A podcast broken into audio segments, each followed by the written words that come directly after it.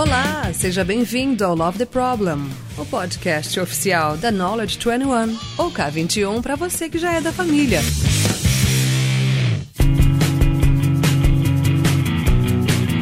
Fala galera, bem-vindos a mais um Love the Problem. Hoje estou trazendo aqui duas pessoas, uma delas é a primeira vez que participa, que participa da gravação, né? Porque já participou muito do que rola por trás das cortinas, que é a Rafinha. Fala Rafinha, tudo bom?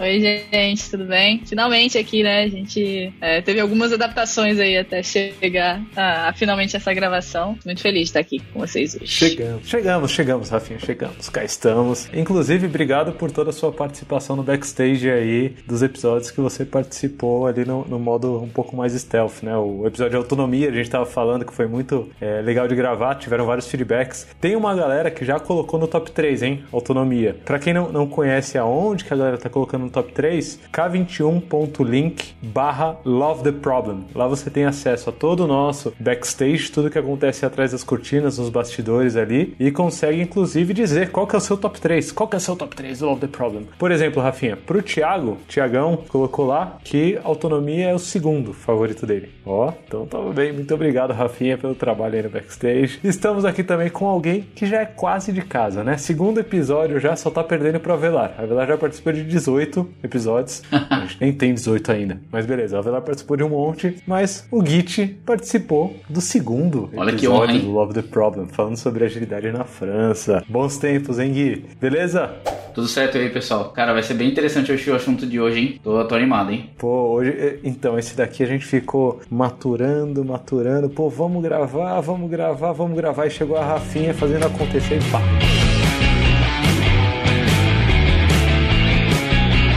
Bom, a galera que tá ouvindo já sabe qual que é o assunto, porque tá no, no, no texto, né? É, então não adianta fazer muito mistério, mas a gente vai falar hoje sobre comportamento tribal, aprofundando um pouco mais no livro do Ray Immelman, o Great Boss, Dead Boss. Mas antes de começar a falar sobre solução, a gente quer falar sobre que problema estamos resolvendo. E eu acho que aqui dos três, o único... Ó, confissões, hein? Confissões. O único que leu o livro ponta a ponta, felizmente, é o Gui, certo? Então eu vou jogar essa, essa bucha pra para você, Gui. Que problema estamos resolvendo aqui com análise de comportamento tribal? Ok, obrigado por enviar a bucha. Vamos lá. Acho que a primeira questão maior sobre como que, que o comportamento tribal ele vai ajudar você é principalmente entender problemas que são causados não pelos, pelos indivíduos somente, mas pelas interações entre eles e outras equipes. Então acho que ele, é, o comportamento tribal dentro do livro ele vai te explicar quais são as possibilidades que você tem como líder, como desenvolvedor, como gerente, de olhar para sua equipe e as equipes que ali estão e saber o que, que eu posso fazer para tentar reforçar e trabalhar no que a gente quer falar de motivação também no final das contas, né? Então acho que esse é um primeiro, o primeiro grande trabalho. No final tem um pezinho ali, fazendo conexão até com alguns assuntos que a gente já falou aqui, tem um pezinho bem forte no, no, no episódio de pensamento sistêmico, né? Porque no, no episódio de pensamento sistêmico, uma frase do Eckhoff que a gente tentou deixar bem explícito aqui no bate-papo com o Alisson, inclusive quem não escutou ainda, vale a pena escutar, é um que frequentemente aparece no top três da galera, tem uma frase do Eckhoff muito significativa que é, dentro de um sistema complexo, é, o produto não é definido pela soma das partes, é, mas muito mais pela interação entre as partes, e o comportamento tribal entra nisso, assim, a fundo, né? Pelo que você tá colocando, mas no final o que fez a gente chegar até aqui, apesar de eu e o Gui a gente gostar bastante desse problema em específico e das formas como o, o Immelman, né, o autor do Great Boss, Dead Boss, usa para lidar com esse problema, o que trouxe a gente até aqui, na verdade, foi um push, foi um empurrão que a Rafinha deu. Obrigado, Rafinha. É, não foi esse problema em si, mas a Rafinha trouxe um push que puxou o assunto. Rafinha, como, como que foi? Como chegamos até aqui? Conta pra gente. Bom, vamos lá. Algumas semanas atrás eu tava dando aula, né, no treinamento de O K Rs, e a gente fala muito sobre motivação, né? Como que os O K Rs se conectam com diferentes tipos de motivação E quando eu estava falando, explicando isso, né, motivação um ponto zero, dois ponto zero, três ponto zero, e como que isso funciona, é, um dos alunos fez uma conexão e falou assim, poxa, isso, isso se conecta muito com comportamento tribal e com o livro lá, Great Boss, Dead Boss. E como o Lula já deu spoiler, eu não li o livro, certo? Então eu conheço uma parte, né, da teoria por trás, eu conheço a parte mais macro, assim, e de fato fez muito sentido. Então quando, e aí, perdão pela memória, né, eu não lembro o nome do aluno que fez isso, mas se você está ouvindo esse podcast, esse agradecimento vai pra você. Obrigada por ter deixado explícita essa conexão. Deixa nos comentários. Inclusive, Rafinha, ó, se você é esse aluno, exatamente, Gui. Sabia. Se você é esse aluno, abre lá, ó, k vinte e um ponto link barra Love the Problem e deixa nos comentários desse episódio falando, eu sou um aluno! E a gente vai te agradecer nominalmente no próximo episódio. Isso aí, muito bom. E aí, enfim, foi algo que fez, assim, um mind-blowing pra mim, assim, realmente, as coisas conectam muito. Mas eu não tinha um discurso mais aprofundado e estruturado para poder trazer essas conexões, e eu achei que seria uma melhoria muito legal de fazer no treinamento. Então eu fui recorrer aos universitários, né, na, na K vinte e um, e pedir ajuda. E aí cheguei ao Avelar, né, que era a última pessoa com quem eu tinha discutido um pouco sobre essa teoria, e falei, poxa, Avelar, é, um aluno fez essa conexão, faz muito sentido, queria estruturar, colocar no treinamento. Aí o Avelar me mandou e falou assim, poxa, realmente faz sentido pra caramba, mas então, quem sabe mesmo desse negócio é o Lula. E aí eu falei assim, pô, vou no Lula, né? Lula, cara, tô precisando muito estruturar um discurso, trazer mais essa teoria pra dentro do treinamento, não sei o que. E o Lula falou, fantástico! E quem leu de fato o livro foi o Gui. Então vamos até o Gui. E aí chegamos aqui hoje, nós todos, pra conversar sobre isso. A gente resolveu parar no Gui, né? Porque se fosse mais uns dois níveis, ia ter o Ray Immelman aqui falando com a gente, falando... Talvez podemos convidar também, não é um problema, né? Quem sabe, quem sabe. A questão só dele estudar um pouco de português. Se fala português, é, deixa aí nos comentários que a gente vai falar com Gravar você. Gravar um episódio especial, exatamente. exatamente. Entra lá no nosso backstage e deixa o um comentário aí, meu. É, duvido, duvido que ele fala português. É, se não fosse por isso, ele estaria aqui, certeza absoluta. Mas eu tenho feedback pra dar, inclusive, pra ele, tá? Porque não foi por falta de, de, de tentativa que eu não li o livro. Eu tenho o livro físico, eu já usei esse livro físico algumas vezes, mas por que, que eu não li ele de cabo a rabo? Por dois motivos. Primeiro motivo, esse... Eu, eu não ia usar um adjetivo aqui, mas acho que eu vou segurar adjetivos. Vou só colocar. Esse cara, é, esse autor, pronto, ó que bonito. Esse autor, ele escreve do tipo novela, assim, o, o, a narrativa dele é como historinha por trás e tal. E aí eu li tipo um quarto, um terço do livro, e tudo que ele tinha me entregue até aquele momento era historinha. Ah, o cara pegou o avião, o cara voltou, o cara foi na fábrica, o cara saiu da fábrica. Eu falei, cara, desculpa, meu, meu tempo é, é, é precioso demais pra eu ficar ouvindo historinha. E aí eu resolvi descartar. Então, aí, meu mano, já fica aqui o feedback. Por favor, faça a versão condensed do Great Boss, Dead Boss. Great Boss, Dead Boss Condensed Version. Ou começa a passar esse podcast pra galera, também já serve, né? Indica aí pros lusófonos pra ouvir esse podcast. Mas o segundo motivo pelo qual eu não vi o livro de ponta a ponta é porque, se eu conheço quem leu, eu posso conversar com essa pessoa, né? Então, cá estou conversando com o Git já há algum tempo, acho que mais de ano aí que a gente conversa sobre o Great Boss, Dead Boss, e o Git é muito bom em fazer é, síntese, né? Sintetizar assuntos, sintetizar as coisas, então eu tenho consumido bastante disso, inteirando aqui com, com... interagindo, né? Frequentemente com o Git sobre isso. E aí eu vou já dar uma dica pra quem não quer ler o Great Boss, Dead Boss e também não quer interagir com o Git, tem uma dica de, de caminho alternativo, porque o David Anderson, que é o criador do método Kanban, né? Que eu acho que é quem mais está divulgando o Immelman pelo mundo, até onde eu sei, ele, ele é quem aconselha bastante a leitura desse livro, né? Ele fala que o livro mudou a vida dele. Ele tem um livro que não é tão famoso quanto o livro azul do Kanban, que se chama Lessons in Agile Management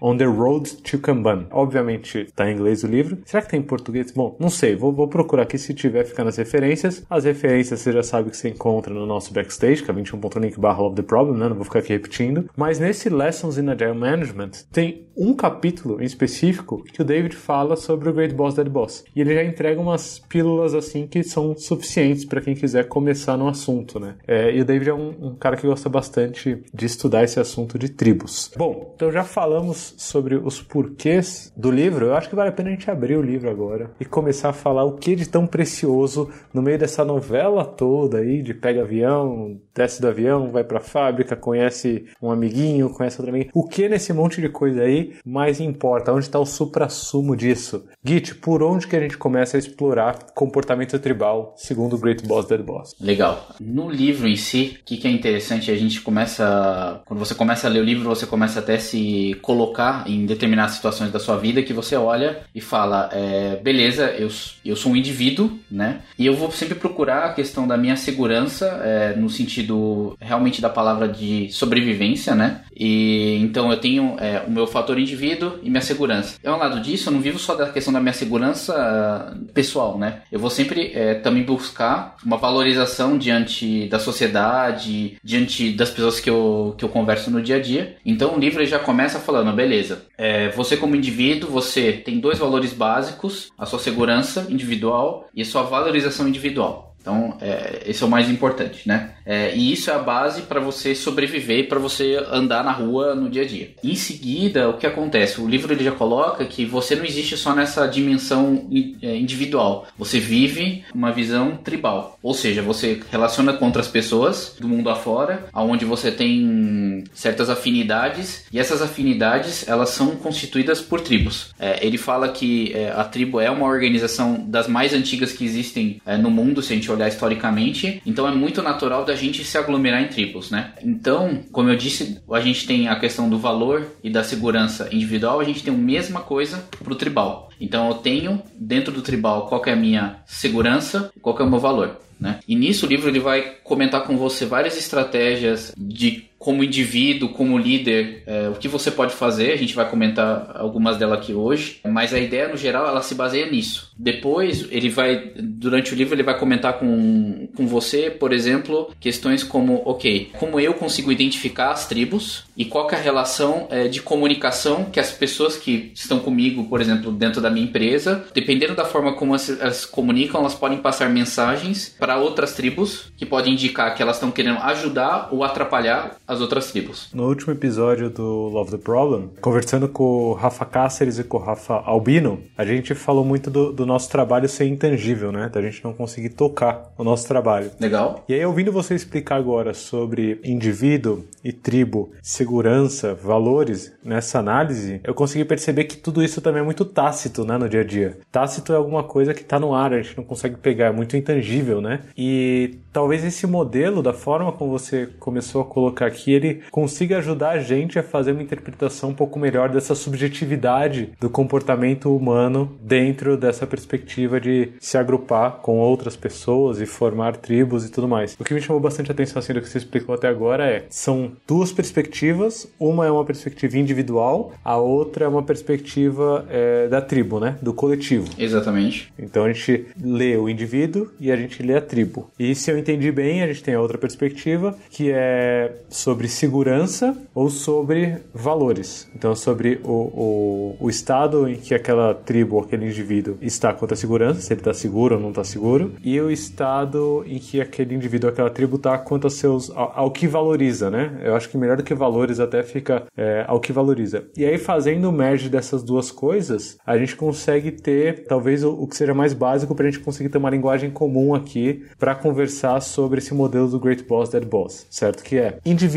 está seguro, a tribo está segura, o indivíduo tem valores ali que são expressados, né? O que ele valoriza está conseguindo ser expressado, é, a tribo, o que ela valoriza está conseguindo ser expressado, está conseguindo ser colocada em prática. E aí a gente começa a fazer essa, essa junção, esse mix, né, de indivíduo seguro, indivíduo com seus valores sendo expressados, tribo segura, tribo seus expressados. E aí a gente consegue ver o que disso acontece e o que disso não acontece no nosso dia a dia. Expliquei bem ou viajei muito aqui? Um quadro branco me ajudaria muito nesse momento, né? É, é para desenhar seria o melhor ponto agora. Mas é exatamente isso, e, e um ponto mais importante, e a gente às vezes não toma tanta consciência nisso no dia a dia, na explicação do livro, o que, que ele comenta? Cara, é, a gente acha que a gente tem muita... É, a gente tem a nossa própria vida individual e a gente é completamente autônomo, mas a gente é literalmente influenciado é, de forma emocional, de forma psicológica e social pelo que é a tribo que a gente pertence, o que é valorizado dentro dessa tribo que a gente pertence. Então a gente tem que prestar muita atenção, visto nas empresas no geral, o que que, a questão, o que que a gente valoriza e quais são os ambientes de segurança que a gente cria para essas tribos internas, né? Eu acho que um exemplo, às vezes, que acontece, às vezes muito,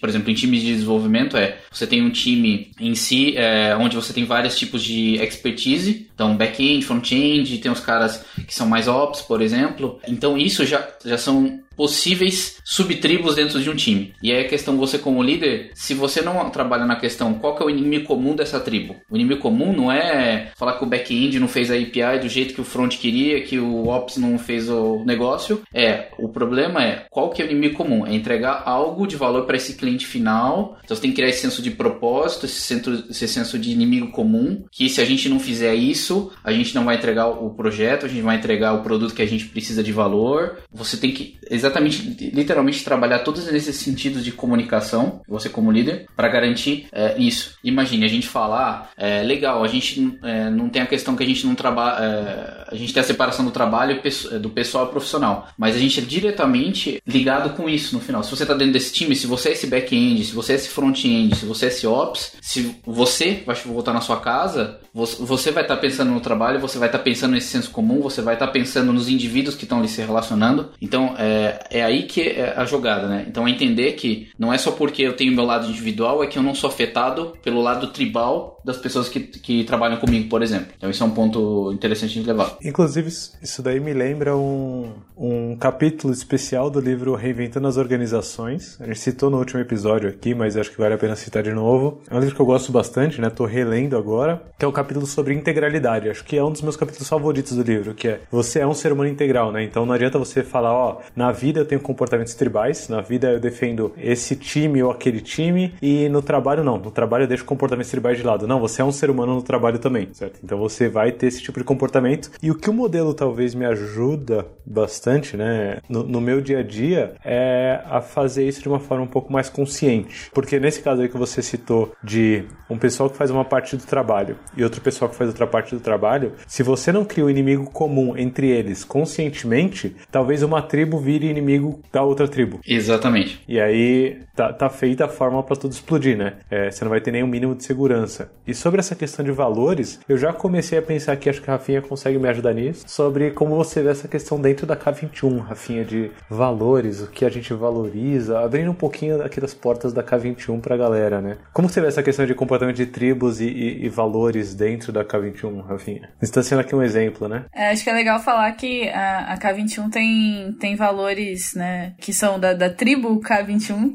é, bem explícitos, né? E é, é uma das primeiras coisas que a gente olha, né? Quando a gente está contratando alguém, por exemplo, é o match dos valores, né? Será que a gente tem os mesmos valores? Será que a gente olha, né, para as mesmas, é, para as mesmas coisas? E aí, dentro, né, da, da própria K vinte e um, a gente tem uma estrutura de times também, e esses times têm alguns valores particulares também. Então, se você olhar para cada time e suas características, existem os valores daquele time, mas Mas aí acho que tem uma coisa bem interessante de, de refletir, é os valores que estão dentro dessa, dessa tribo time, eles de alguma forma precisam ser compatíveis com os valores da tribo maior, senão eu entro nessa divergência e eu começo a ter é, comportamentos disfuncionais dentro disso. Então é algo que a gente sempre está olhando, né? Eu tenho um conjunto maior de valor e eu posso é, criar valores diferentes dentro das tribos menores, mas não divergentes dos valores da tribo maior. Sim, senão você vai criar um conflito.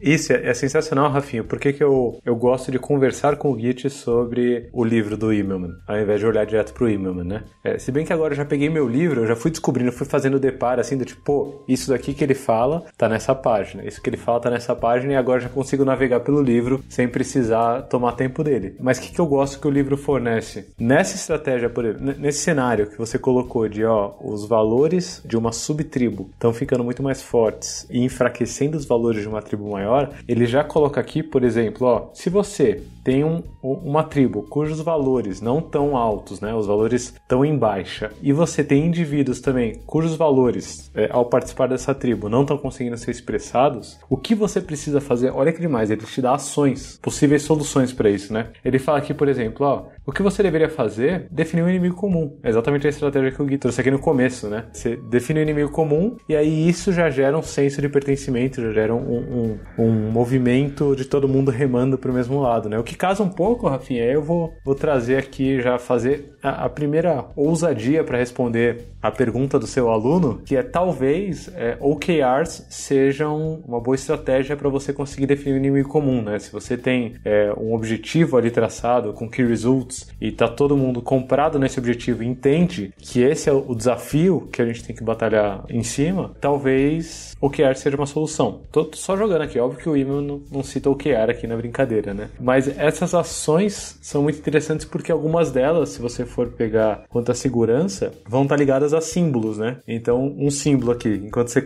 falava da K vinte e um, eu lembrei de outra característica bem marcante que quem já teve contato presencialmente com a gente sabe. Inclusive, eu tô agora vestido com uma delas, que é um símbolo muito importante pra gente. A Rafinha também, ó, olha o comportamento tribal, ó. Estamos com uma camiseta. Precisa mandar uma pra França aqui, hein? É uma, uma camiseta. A próxima vez que eu for aí... Vai demorar um pouco pra chegar agora, Git, mas chega. Quando eu e o Rafinha formos aí, quem for primeiro leva, Git, em dois mil e trinta e cinco. É, calma, gente, é brincadeira, não? O pessoal vai ficar até tenso, né? Calma, calma. Em setembro, em setembro a gente vai pra aí de novo. Mas símbolos, né? Camisetas da empresa são símbolos que a gente consegue, inclusive, usar ativamente. Reforçar símbolos, por exemplo, o Immelman, ele sugere fazer quando você tem a segurança da tribo ainda mais baixa. Quando você está começando a gerar alguma segurança da tribo, você consegue reforçar símbolos e isso vai fazer a coisa se unir. É, e E expandindo um pouco esse pensamento, né, para sair um pouco da organização, eu não vou me aprofundar nisso, mas no aspecto político, analisar o aspecto político, o cenário político, sob essa perspectiva de tribo,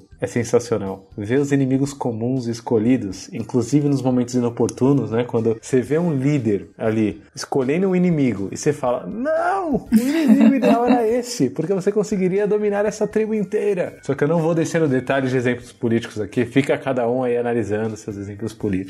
É, mas não, não, não, não entrando na política, mas trazendo, acho que um contextual, né? Não vamos ficar desesperados achando que é dois mil e trinta e cinco, mas de fato a gente tem um inimigo comum para a humanidade hoje, né? Chamado covid dezenove. E aí, isso, claro, é um cenário de, de muita dificuldade, mas também é um cenário de oportunidade, porque quando o mercado começou a mudar, é, em consequência de tudo que está acontecendo por conta do Covid, você olhar para isso como um inimigo comum, para conseguir ajudar as equipes que, diante de uma crise, começam a perder sua segurança, é essencial. Então, usar isso como oportunidade, né, como alavanca, para criar esse senso de, de tribo a seu favor, pode ser uma grande oportunidade, é uma oportunidade que a gente está vendo, é, não só em clientes, em mercado, dentro da própria K vinte e um, é, e em vários cenários que a gente atua, né? Eu vou ser obrigado agora já deixar a indicação para quem não ouviu o episódio sobre antifragilidade e cisne negro na prática. Inclusive, é o, um dos episódios favoritos do Jonathan. Abraço, Jonathan, aí, ó. É, cisne negro e antifragilidade, que tem tudo a ver com o que a Rafinha tá, tá colocando aqui, principalmente para liderança, né, Rafinha? É, É, e aí eu já jogo a bola de novo pro Git aqui, porque como que a, a liderança consegue tirar proveito desse comportamento tribal, Git? Cara, é até interessante olhando vocês comentando sobre como vocês fazem a questão de definição de valores dentro da própria K vinte e um, por exemplo. É, eu consigo ver claramente que é dentro do, do, do contexto do Immelman, ele comenta que, você, que as tribos elas têm vinte e três atributos que você pode encontrar, e um deles é que, o, que um dos atributos é que o rito de passagem ele é bem claro e definido pela tribo. Então, é, justamente o que você falou, de você analisar os valores ou coisas, ou o que você valoriza nas pessoas em si, ele é uma definição de rito de passagem clara entre as tribos. Então, estamos acertando então, né? Estamos acertando nas nossas contratações.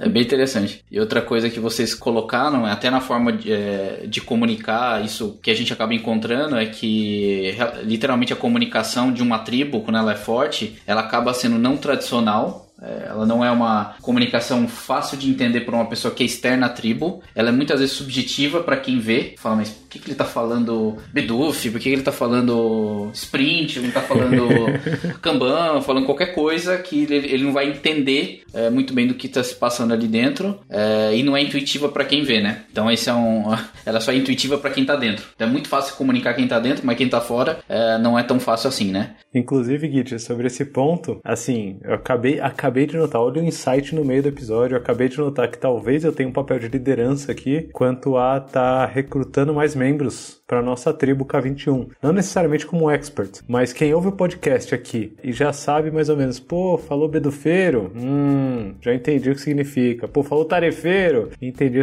o que significa. Então, conforme você vai ouvindo os podcasts e pegando um pouco essa linguagem e desenvolvendo, acho que parabéns, você faz parte, de certa forma, aí da tribo K vinte e um. É, muito bem-vindo aí na nossa nossa tribo. E acho que eu consigo usar isso, talvez uma figura aqui de, de host, né, do podcast, um dos hosts, é, ativamente, né, de forma consciente aqui, para não, não fazer com que a tribo é, se desfaça em algum momento, né, ou que essa tribo é, sofra ameaças daqui ou dali. Apesar de não ser a principal tribo, né, assim, é, essa subtribo do podcast da K vinte e um, é, mas... acho que trabalhar para fortalecer ela é bom para todo mundo que faz parte dela, né? Então, me vejo talvez como liderança agora consciente disso dentro dessa subtribo aqui do podcast da K vinte e um. E até o que você comentou, por exemplo, de liderança, né? Onde você pode... O, o fator, assim, a comunicação na liderança, ela, ela é muito importante, principalmente numa liderança tribal, porque se você... Tem, tem pessoas que acabam naturalmente desenvolvendo esse, esse tato, né? De como falar com certos tipos de público, conseguir fazer com que ele eles é, movam na direção que essa pessoa gostaria que fosse feita, né? E no caso, é, o que, que ele comenta? Como eu, vamos voltar lá na, na questão da definição. A gente tem a, a questão da, do tribal, onde a gente tem os atributos. Então, o que qualifica uma boa tribo? O que, que são os atributos que essa tribo tem que ter? É, a questão das dimensões, então, de valor, segurança, de individual e tribal. Né? Então esses são os valores que a gente já falou. E aí nisso é, tem uma, vamos assim, um, uma mistura que a gente fala na, na forma de comunicação, né? Que a comunicação, ela pode ser, dentro do modelo tribal, ela pode ser vista como uma comunicação é, amistosa ou uma, uma comunicação inimiga, né? E como que a gente vê isso? Por exemplo, você como líder, você vai olhar para a sua equipe ou para as equipes que estão à sua volta e você vai tentar entender essa comunicação, essa forma de falar, ela está tentando realizar o quê? Ela está tentando fortificar a segurança segurança individual, a valorização individual, ou algo, por exemplo, ela tá atacando a, ju- a causa justa dessa tribo, ou ela tá atacando o mesmo inimigo comum, é, por exemplo, pode ser qualificado como algo positivo ou negativo, né? Ou algo amistoso ou algo inimigo, né? Então, olhe para sua equipe, escute como eles se comunicam, como um fala dos outros, e a partir disso você pode entender algumas suposições de possíveis subtribos e como elas estão se comunicando, se elas estão sendo, se elas estão fazendo de forma amistosa ou de forma de ataque, vamos dizer, né? E é engraçado porque você pode fazer essa, esse mix, né, entre o indivíduo e a tribo e entre tribos. Então você começa a ver, por exemplo, tribos que são inimigas, né? Elas vão tendo, os indivíduos delas mesmas vão tentar se sabotar uns aos outros, né? Então, sei lá, alguém não vai fazer tal tarefa pra deixar fulano na mão. Então, assim, é, a, a sabotagem entre tribos, por exemplo, ela pode se dar dessa forma, né? E aí, como você falou, Lula, o importante é que você, como líder, se identifique isso e fale, beleza, qual que é a ação que eu preciso fortificar aqui? Preciso criar um inimigo comum? Preciso criar um, uma proposta comum aqui desses times em si? Eles têm... O que, que eu preciso diminuir no sentido de segurança dessa t- pequena tribo, né? Ou nessa dessa valorização dessa mini tribo pra criar uma tribo com valores maiores, né? E a segunda coisa é, não ache que isso você vai fazer de uma semana para outra isso. Porque vai, vai existir um trabalho contínuo de discutir com as equipes, de entender como que elas trabalham, de ouvir. Então esse eu acho um fator bem importante. Gui, é legal que isso se conecta muito com a, com a questão das motivações. Sim. Porque quando você tem competitividade, eu sempre tô ou em motivação um ponto zero, que é sobrevivência, ou em motivação dois ponto zero, que é recompensas ou punições, né? Motivação extrínseca. Sim. E, e muitas vezes a gente chega na liderança e eles estão assim, pô, não tô entendendo por que, que as pessoas não colaboram colaboram. Assim, cara, se as pessoas estão preocupadas com a sua segurança individual, elas não vão colaborar umas com as outras, elas vão garantir o, o delas primeiro, né? Então, quando eu falo de criar um, um inimigo comum, uma causa maior, né, uma causa justa, um propósito, aí sim eu tô querendo navegar pros lados da motivação três ponto zero, só que se eu não garantir a segurança do indivíduo, a segurança da tribo primeiro, a discussão de valores, ela nem chega, né? Eu não consigo discutir os valores e fazer com que as pessoas se orientem a valores valores por isso. E aí, conectando com uma realidade da K vinte e um que é interessante também, aqui no podcast a gente tá falando, né, a K vinte e um, eu falo a K vinte e um, o Lula fala a K vinte e um, porque a gente tá num contexto onde a gente tá apresentando a tribo pra alguém, né? Mas quando a gente tá com pessoas dentro da K vinte e um, entre a gente, se alguém fala, tipo, a K vinte e um, como se a K vinte e um fosse um, um elemento terceiro, algo que existe fora da gente, com certeza vai brotar uma outra pessoa e falar assim, por que você tá falando falando da K vinte e um na terceira pessoa? Tem que acontecer alguma coisa? O que que, né? O que que tá acontecendo? Vamos tentar entender melhor. É muito engraçado que isso acontece. Mas quem que é? Me diz aí, quem que é a K vinte e um? É, então não, a K vinte e um é a gente. Então por que você não tá falando em primeira pessoa, pô? É muito um, um símbolo também da, da, da própria... E a linguagem, né? Assim, se é alguém novo que não conhece, vai ficar espantado. Putz, caguei, né? Não, calma. É só o jeito que a gente lida com isso. O que você falou, Rafinha, me lembrou bastante também a pirâmide de Maslow, né? Se, se você não conseguiu é, o básico, não adianta você perseguir o que tá no, no topo, né? Se você não tem comida garantida, se você não consegue garantir que você tem o que comer, não adianta você pensar em, sei lá, meditar, sabe? Meditar é um negócio... Exatamente. É, não sei, polêmico? Polêmico? Não sei. Dá pra meditar sem comida? Não tenho certeza. Não conheço da assunto. Depende do seu nível. Acho que dá. Mas não, não, é, não, não, não, não conheço a fundo pra poder dizer. Mas de Maslow dá pra falar um pouquinho e acho que é, é interessante, inclusive, dizer que a gente tem um post no blog sobre motivações que conecta com o pirâmide de Maslow, que foi escrito por ninguém mais, ninguém menos do que eu mesma. Então, se vocês tiverem feedback sobre isso, por favor, me mandem. A gente deixa o link do post aqui também pra galera. Pô, já, já, já botei aqui referência, a galera sabe que tá lá no nosso backstage. Não vou falar de novo, não, mas quanto à pirâmide de Maslow, uma das coisas que o Git mais, mais impactantes que o Git me ensinou até agora, é, isso tá em uma das páginas do livro, né? Essa imagem, só que eu vi no desenho dele, é exatamente falando que, ó, se você não conseguiu garantir a segurança, não faz sentido você sair olhando pra valores. Sim. Obviamente, organizações que vão ter sucesso, que vão ter maiores chances de sucesso, elas estão com os valores dos indivíduos sendo manifestados de uma forma positiva e os valores da tribo sendo manifestados de uma forma positiva. Sim. É, agora, não adianta você tentar alcançar isso sem passar por, no mínimo, a segurança estar garantida. E aí o Immelman, ele traz uma escala da maior chance de fracasso até a maior chance de sucesso da tribo, tá? Eu não tô falando da organização em si, mas da tribo. A gente tá falando de tribal. Exatamente. Então, uma tribo, quando tá com é, a sua segurança ameaçada e a segurança de cada indivíduo também se sente ameaçada, essa tribo tá muito prestes de acabar, provavelmente. Tá, tá, tá ali nos finalmente, é só questão de tempo até implodir. Já vi várias tribos sendo implodidas e, e talvez essa possa ser uma estratégia para você implodir uma tribo que você queira. Por exemplo, se eu tenho uma subtribo sendo criada automaticamente, que não é benéfico para a tribo maior, talvez eu possa diminuir a segurança dela para ela automaticamente sair, certo, Rafinha? É, aí eu queria jogar um, um, um outro gancho aí pro Git também esclarecer pra gente, que é implodir uma tribo é sempre ruim? É num cenário de, de dificuldade, de falta de segurança, ou eu poderia implodir uma tribo por algum motivo, sendo que ela tá lá num nível de valores e indivíduos muito bem motivados? Eu tenho minha opinião, tenho minha opinião polêmica, hein? Então a gente pode discutir. É, eu, acho que eu, a primeira coisa, assim, é, dentro da organização a gente tem que garantir o mínimo, então, como você disse, da segurança individual e de valor das pessoas, né? A questão de tribos elas existirem e elas serem refatoradas com o tempo, é, isso vai acontecer naturalmente nas organizações, por conta de troca de liderança, por outras pessoas que vão vir, e a gente não vai conseguir, em tese, manter tudo da mesma forma do primeiro dia que a gente começa uma ação até outras. Então, assim, eventos virão que vão fazer com que tribos elas sejam diminuídas, né? Que vão aparecer outras tribos, né? Então acho que essa é a primeira coisa. E sobre a questão de implodir é, tribos, obviamente que você pode fazer de uma forma, vamos dizer assim, mandar todo mundo embora, é uma opção, mas até é interessante que, no, o, que o que é interessante comentar aqui, a gente não pode confundir é, o que a gente chama de as necessidades tribais com as necessidades de negócio. Então, eu posso ter uma tribo que ela não tá se sentindo segura, mas beleza, tá entregando por algum motivo X, mas eu não sei se ela vai ser sustentável durante o tempo, visto a situação atual. Né? Então, se você implodir por uma questão externa, seja financeira, esse tipo de coisa, não existe uma correlação direta, mas obviamente é, se uma tribo não se sente segura por uma situação financeira ou coisa desse tipo, alguma coisa vai acontecer com o tempo que os indivíduos não se sentem seguros, vão sair ou vão fazer alguma outra coisa. Então pode acontecer. Tem duas histórias, Rafinha, de dentro da K vinte e um mesmo, que eu consigo contar desse cenário aí de prestes a implodir, né? E aí, em uma delas, eu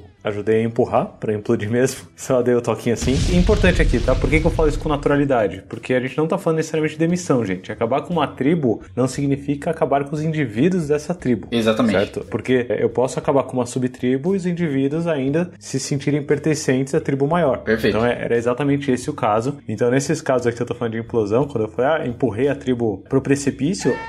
a, as pessoas continuaram e continuaram criando novas tribos, então é, a gente só acaba com a abstração de tribo. Então qual que era o cenário? Era uma galera que estava sempre é, ali enquanto tribo, alternando entre tá quase seguro, não, tá inseguro, tá quase seguro, tá inseguro, tá quase inseguro, tá inseguro. E dentro desse cenário, é, alguns indivíduos, quando entrava nesse cenário de a tribo tá um pouco insegura, isso afetava muito forte a insegurança também é, de alguns indivíduos dessa tribo. Isso fazia mal para essas pessoas. E aí o negócio se sustentava, o negócio dessa subtribo assim, se sustentava e, e corria bem, mas isso era é, até injusto com as pessoas que faziam parte dessas tribos, certo? Principalmente com a liderança, né? Que a liderança sofre ali junto. Então qual foi o, o caminho para essa tribo? Eu lembro desse, desse episódio, eu não sei se você participou, Rafinha, eu acho que não, mas a gente fez a retrospectiva final dessa tribo, nos juntamos e a retrospectiva final foi pesadíssima, assim, eu lembro que eu facilitei e foi do tipo, galera, ó, é, não tá dando certo porque a gente não, não, não, não tá conseguindo trabalhar junto, então o que que eu quero que cada um fale? Com quem se sente confortável em trabalhar e com quem não se sente. E aí a gente começou a ver, de novo, as interações, né? Quais interações que estavam com mais problemas é, entre os indivíduos. Então, já joguei tribo fora, né? O pff, tribo vai pro lixo. Vamos ver os indivíduos aqui para a gente começar a dar origem a, a novas possíveis tribos aqui. E aí a gente começou a se reagrupar e a vida melhorou muito depois disso. Lembrando que a tribo principal, que é a, a tribo K vinte e um, né? Ela continuou é, intacta é, dentro desse processo e teve benefícios, né? No, no, no curto, médio e longo prazo depois disso. Esse foi um dos cenários, Rafinha. O segundo cenário, você participou, ainda está em experimentação, mas você participou, mas foi um movimento contrário, que era uma tribo que estava começando a ter sua segurança ameaçada, e aí a gente botou ali as cartas na mesa e falou, ó, ou a gente pode rumar pra implodir, e beleza, faz parte, ou a gente pode rumar pra tentar fortalecer. E aí a gente criou estratégias pra tentar fortalecer de novo essa tribo e começar a rumar pra valores, mesmo porque é uma tribo que a gente já viu chegar lá no, ó, valores, indivíduos sendo manifestados aqui, mas sempre contextual, né? Sempre situacional. É legal que você trouxe o primeiro caso, eu realmente não, não, não me lembro de ter participado, porém eu participei de uma outra implosão em que a estratégia foi exatamente a mesma. E aí é muito legal que as coisas ficam sendo orgânicas na K vinte e um, né? Alguém pegou esse aprendizado do Lula, levou pra algum lugar que talvez o Lula mesmo não saiba, e um dia foi bater em mim em outro lugar. E foi exatamente isso, né? Quando decidiram é, implodir essa tribo, eu recebi uma ligação, né? Como a gente é, é remoto há muito tempo. É, eu recebi uma ligação e a pessoa começou a conversar comigo e falou assim, olha, a gente tá optando aqui por finalizar, né? É, esse grupo de pessoas a gente não vai ter mais. E pra conseguir melhorar e saber qual é o próximo passo, queria ouvir assim, com quem você trabalha melhor ou pior, o que, que você é, entende hoje que tem mais é, fit cultural com aquilo que você valoriza e blá blá blá, e foi exatamente a mesma conversa, só que em outra linha do tempo, né? E aí nessa, nesse, nesse bate-papo aqui eu comecei a conectar com uma outra coisa, essa parte aí toda de tribos, com o modelo de Tuckman também. Uhum. É, então se você vai pro modelo de Tuckman, por exemplo, provavelmente quem tá com, com baixa segurança do indivíduo e da tribo vai estar tá num forming, então é aquela ou harmonia artificial ali, aquele comecinho todo mundo sendo simpático, ou as pessoas não conseguem falar muito bem sobre o que tá acontecendo. Quando você começa a ter a segurança do indivíduo, mas não tem a segurança da tribo ainda, você vai pro storming,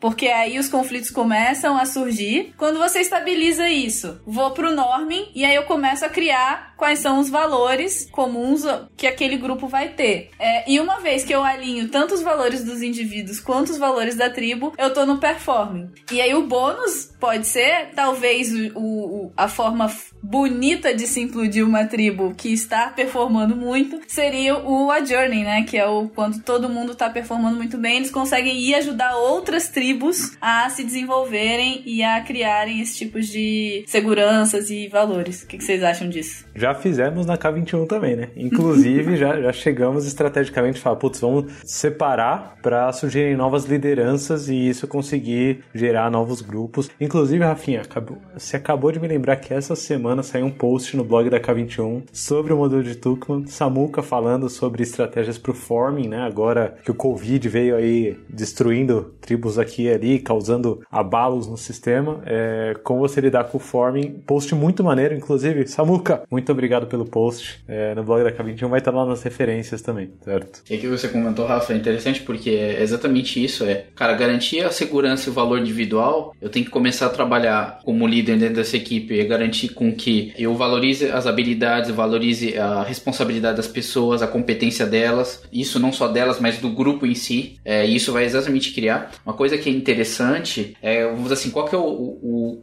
o status ideal dentro do modelo tribal? Qual que é o performing no modelo uh, disso, né?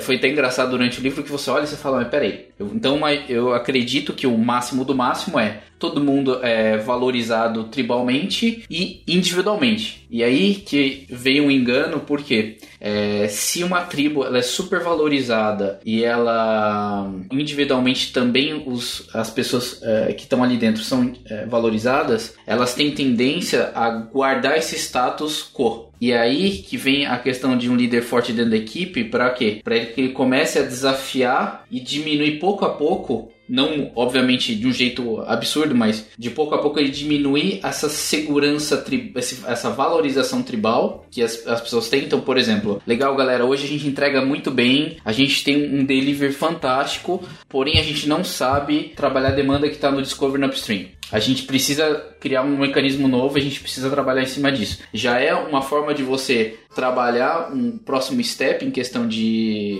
do que, que é o, o, o, o próximo status quo que a gente quer, para que você garanta que sempre a tribo esteja evoluindo, entendeu? Então, o líder ele não pode é, chegar a um ponto que fala, beleza, o máximo é valor tribal e valor individual máximo, que tá tudo beleza. Ele vai ter que continuar ativamente a mudar essa visão do que, que é o status máximo, né? Sempre puxar um pouco uma régua. E aí me deu mais um insight, Lula, sobre o nosso, que, o nosso case sendo construído aí ao longo do tempo, que é, se eu tenho todo mundo nesse, nesse patamar, né, nesse, nesse status quo, e a liderança não age, e a tribo começa a crescer, o que vai acontecer é, os novos membros que chegam e deixam algum tipo de, de instabilidade na tribo, eles podem começar a ser massacrados, porque eles vão ser as pessoas que estão desafiando o status quo, certo? Porque eles são os novos elementos no sistema. E aí, quando eles fazem isso, a tribo entra em modo de defesa em relação a eles, e eu despenco pra parte de segurança de novo. Sensacional. Exatamente. E começa a literalmente descer. É exatamente isso. Você vai, de, vai diminuir a segura, a, o valor tribal, que depois vai diminuir o, a,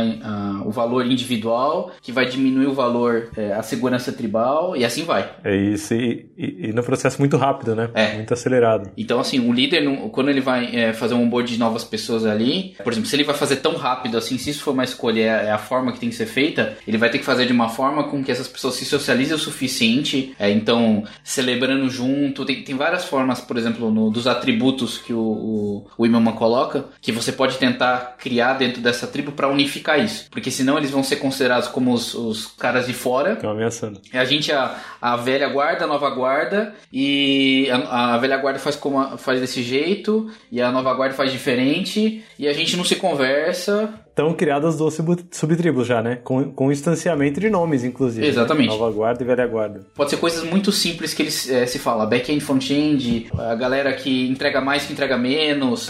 Então, assim, você vai ver qualquer coisa desse, desse tipo, é, qualquer, normalmente, dualidades na, na discussão, elas podem tendenciar a, um, a uma separação tribal. O que eles valorizam dentro dessas tribos, entendeu? E eu gostei que a Rafinha puxou muita responsa para a liderança, né? Acho que o papo aqui no final, né, desse episódio episódio é, é bem focado em líder, né? Eu acho que esse episódio eu vou recomendar bastante para líderes no geral, porque a entropia, se, se você não cuida, a entropia cuida para você. E ela vai destruir o que você criar tranquilamente, com facilidade, sem preocupações. Agora, um líder, se ele tá é, sempre buscando manter o status quo, ele talvez não esteja vendo o risco que ele tá comprando. E aí tem uma frase que o Gui me, me mostrou do, do, do livro bem impactante, que é uma frase voltada para os líderes, que é um, um líder que esteja dedicado ao sucesso da tribo e queira ser um líder forte, um líder capaz, ele tem que sempre ter capacidade de ter mentores que extrapolem suas próprias capacidades psicológicas. Exatamente. Então, se você é um líder hoje, e aí fica uma mensagem aqui direta para a liderança, né? Se você é um líder hoje que não tem capacidade para ter um mentor que extrapole sua própria capacidade mental e psicológica, talvez você seja pego aí no, no, no contrapé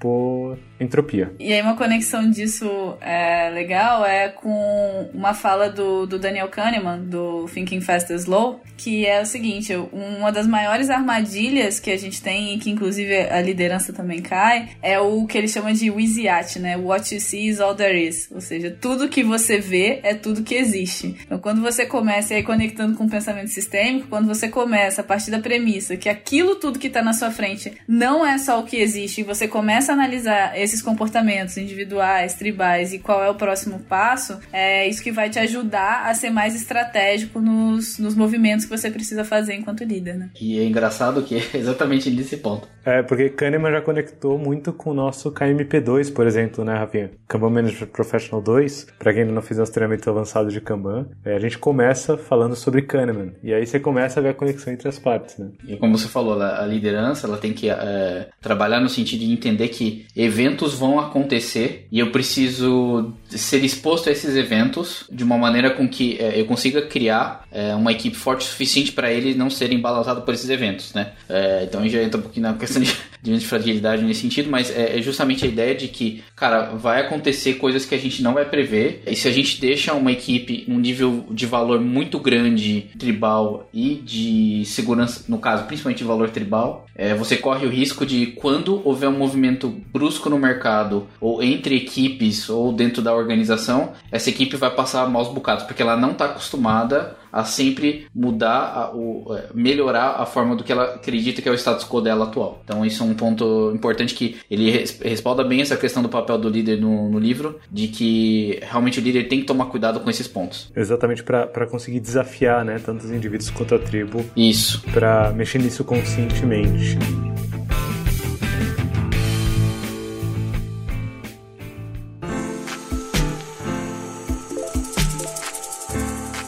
Gostei muito do bate-papo, acho que grandes insights aqui. Eu e a Rafinha já montando o nosso case aqui para uma boa palestra sobre como o Great Boss, Dead Boss explica toda a nossa jornada na K vinte e um.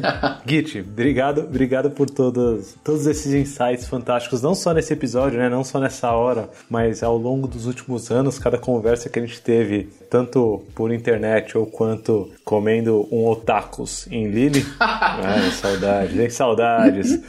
Saudades da França. E pior é que era lá mesmo, né, Git? A gente não, Ele mesmo. Quase no guardanapo ali, sujo com, com falafel. Mas no, no, no geral, assim, acho que pra fechar, eu queria talvez que vocês deixassem uma mensagem pra esses líderes, pra esses, essas tribos, esses indivíduos. Que mensagem vocês deixariam, é, dada toda essa discussão? Ah, tem uma muito boa, que aí eu vou roubar do Lula também, porque ele vive falando isso. Uh, qual, qual, qual? Vamos ver. Não existe progresso sem tensão, né? Olha, sensacional, sensacional. Sensacional. Eu acho que essa é importante. É, e aí isso conecta muito com a questão, né, de a gente não quer a manutenção do, do status quo, a gente não quer a zona de conforto, mas a gente também não quer o desespero, né? A gente não quer o extremo oposto. Então, é, acho que é, o, o grande desafio da liderança é fazer com que as pessoas não caiam na zona de conforto e nem no desespero, que elas se mantenham ali é, cada vez mais buscando a melhoria contínua é, de um jeito saudável e sustentável.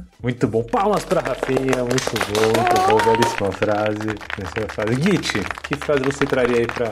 Eu vou pegar uma frase do livro, hein, que essa frase, ah, é? É, pra mim é uma, uma frase muito interessante quando a gente fala de liderança, porque a gente fala de reorganizações, de novos papéis, e é uma frase que pra mim é muito interessante, que ela fala que a segurança tribal e o valor tribal, ela muda de acordo com os eventos que acontecem na vida de uma empresa, né? E não em discussões intelectuais do qual que é a melhor forma de se organizar. Então, celebre eventos e não estratégias. Nossa, você sai do papel, né? Larga de ficar ali rabiscando o melhor plano e vai viver a vida real vendo os eventos reais. Palmas também pro Git, belíssima frase.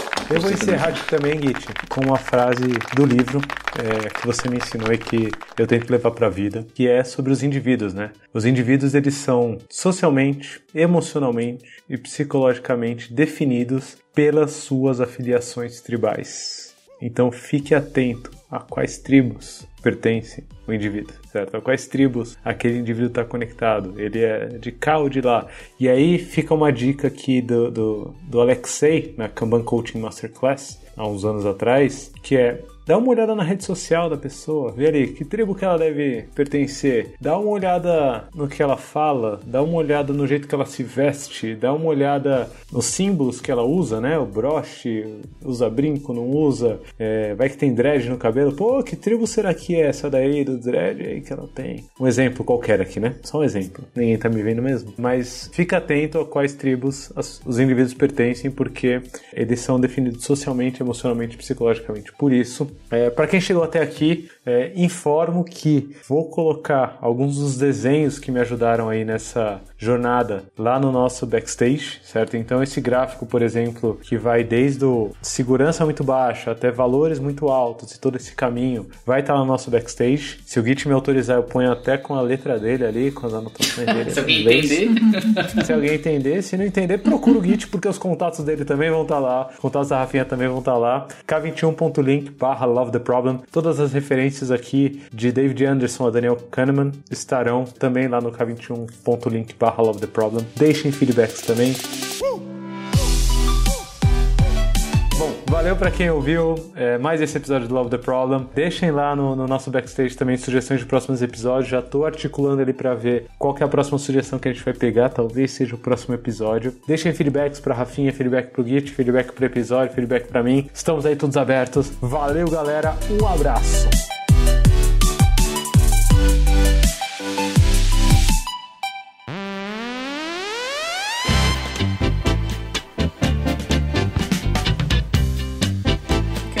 Essa frase do progresso sem intenção, de quem é essa frase? Ela não é nossa, é de alguém. Agora não, você falou que é uma frase que eu falo direto, então foda-se. Mas é sua? É sua mesmo? Eu não sei. De quem? De quem é essa frase? Se você está ouvindo esse podcast, você disse essa frase, por favor, é, coloque nos comentários também, né? Não há progresso sem intenção, de quem é o grande pensador contemporâneo. É, é, é tipo, você vai ver do Romário, né? Tipo, um negócio assim. Bebeto, noventa e quatro. Do Vampeta, né? O negócio, tipo...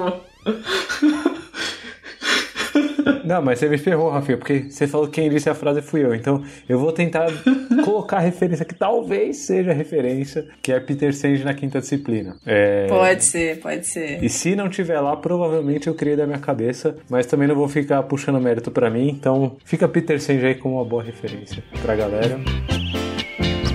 Ó, achei um aqui, ó. Vamos lá, mais erros pro, pro Léo ficar ouvindo a gente, ó. Não existe progresso sem mudança. Isso é do George Bernard Shaw, que eu não ah, sei quem não. é.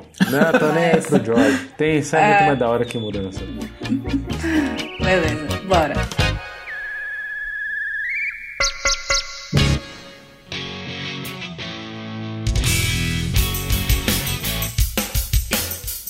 Você acabou de ouvir mais um episódio do Love the Problem. Esse podcast chega até você com o apoio da Knowledge vinte e um. Confira mais um k vinte e um ponto com ponto b r.